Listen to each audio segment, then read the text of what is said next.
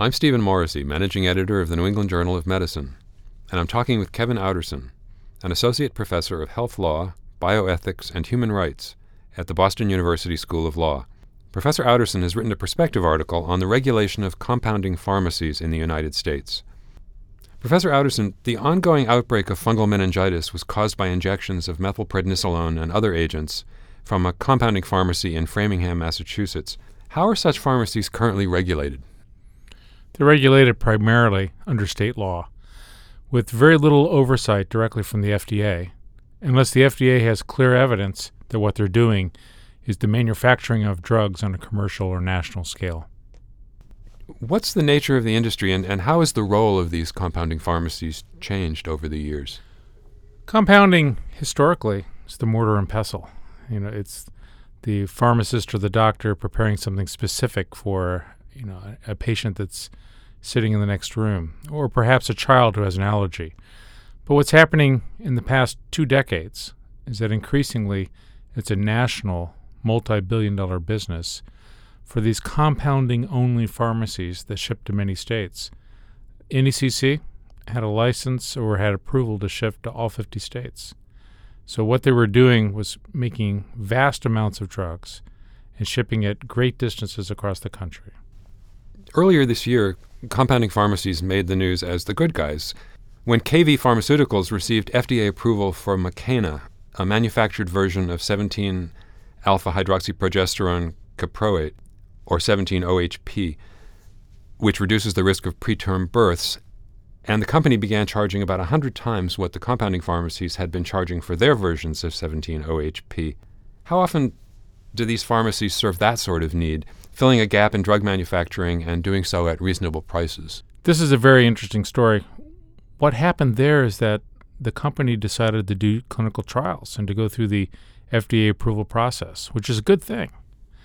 They were rewarded with seven years of exclusivity as a result. And so now they have a monopoly in the market for seven years.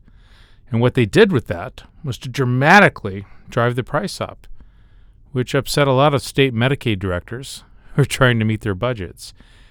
So here was a situation in which compounding pharmacies had been filling this market through intellectual property laws and FDA other FDA rules. This company, the company now had a seven-year monopoly, and the FDA relaxed its standards a little bit. Normally, they don't permit companies to make compounders to make copies, identical copies of a commercially available drug.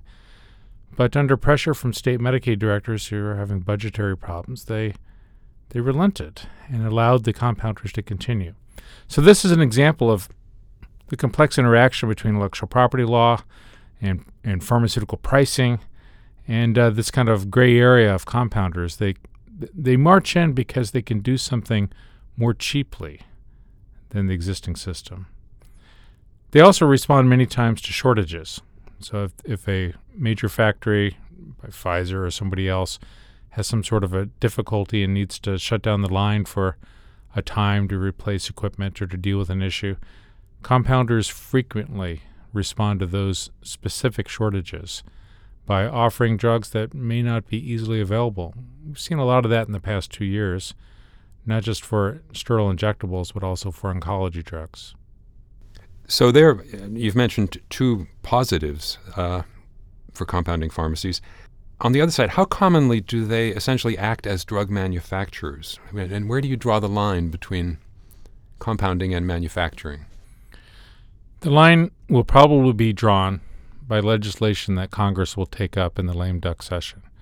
But currently, there's no clear line between what is, you know, a compounding operation in a hospital serving only the patients of that hospital, something that no one thinks the FDA really wants to regulate.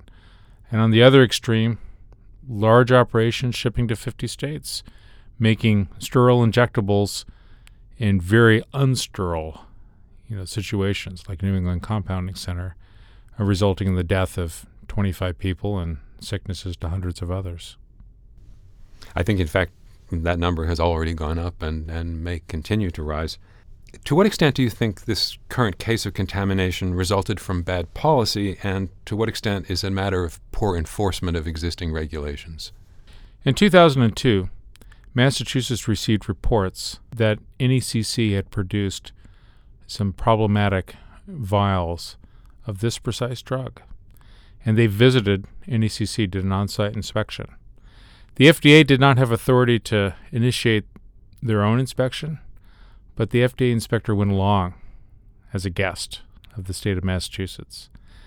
Um, they took a look around, they issued a report. Um, that report eventually turned into a draft consent decree. It took two years. And uh, then attorneys were involved on behalf of NECC. And then, without much explanation, at least not on the record so far, the Massachusetts Board of Pharmacy Regulation chose not to put the consent decree into force, but instead allowed them to just informally agree not to not to do it again uh, without any sort of a public censure. And it's very interesting. This this correspondence makes it clear that NECC was worried that if Massachusetts publicly disciplined this pharmacy, that uh, 44 other states at that point might choose not to continue to allow NECC to ship products into their state. And on that basis, Massachusetts apparently, um, you know, backed off for some reason, reason that's not disclosed in the record, and uh, was satisfied that things were going to be better on a going forward basis. So there's a lot of interesting questions there. Uh, it's it's difficult for Massachusetts to regulate a business that's operating in, in 50 states. It's very difficult for a state like Tennessee, where a lot of the deaths have occurred, uh, for them to regulate NECC. Tennessee Department of Health is not likely to send a, an investigator to visit a Massachusetts phar- you know pharmacy, compounding pharmacy, and the FDA really was only allowed to come along as a guest and didn't have clear legal authority to intervene. So it's definitely a legal regulatory gray area that needs some clarity. In that regulatory gray area, have there been other examples of severe or widespread adverse effects with these products? Specifically from NECC, uh, there was the case in 2002 that resulted in a death, and uh, media reports that there was a, a settlement uh, of that case before it went to trial. But uh, Representative Markey, congressman here from Massachusetts, issued a report a couple days ago which, just based on FDA published warning letters, identifies, I believe, 23 deaths over the past two decades relating to compounding pharmacies. Um, lots of scattered instances, you know, a couple here, a couple there. But it's striking that, you know, a small number of, of deaths scattered over two decades doesn't get nearly the media attention that uh, this situation has gotten. And as a result, now we have actual legislation reintroduced in Congress on this issue for the first time since 2007. Your mention of legislation reminds me of a Supreme Court case, Thompson v. Western States Medical Center, that was decided in 2002. The court struck down provisions of an earlier law, the Food and Drug Administration Modernization Act, that prohibited the advertising and promotion of compounded drugs. What effect did that decision have? It's a very interesting law. In, in 1992, the FDA started to aggress- more aggressively enforce against compounders, trying to draw a line. The industry responded vigorously. The result was a statute in 1997 in which uh, it was really more of a safe harbor. It said to the compounding pharmacy industry, if you do the following things, you won't be subject to, to any FDA regulation. You won't be considered a drug manufacturer under the Food, Drug, and Cosmetic Act. One of the things in there was a ban on advertising, which was delayed for one year.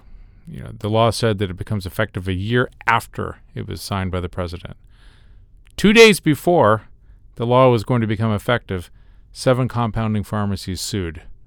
And uh, eventually that suit made its way to the U.S. Supreme Court, as you said, in 2002 by a 5 4 decision signed by Justice O'Connor. They said that that provision, the advertising restriction, was unconstitutional.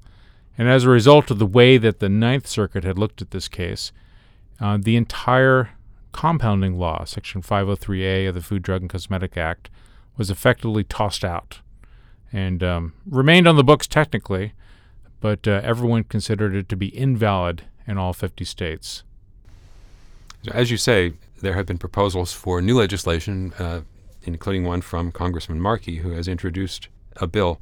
Can you talk about what that looks like and what the chance of success for any proposal like that is likely to be? This would be the third or fourth time around on Congress trying to legislate in this area. So we had the 1997 law, which eventually the Supreme Court struck down in 2002. In 2003, Congress held hearings and thought about legislation, and the industry was successful in preventing any legislation at that time. In 2007, Senator Kennedy and Senator Roberts and others uh, authored a legislation again trying to expand the federal regulation of compounding, and it eventually went nowhere. And now you have compounding legislation from Representative Markey, uh, in whose district sits New England Compounding Center. So he has a personal stake, personal interest in seeing this properly regulated.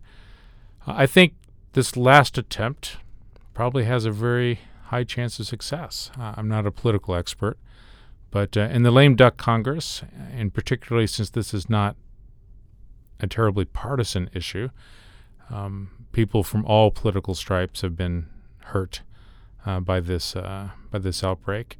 I think it stands a chance. And the legislation, as drafted, it was released on November 1st, is actually remarkably restrained. It's not an FDA takeover by any stretch of compounding pharmacies. It keeps the traditional practice of compounding firmly under the control of the states and keeps hospital compounding firmly under the control of the states. But when a business goes interstate and begins industrial scale type operations, then the FDA has clear authority.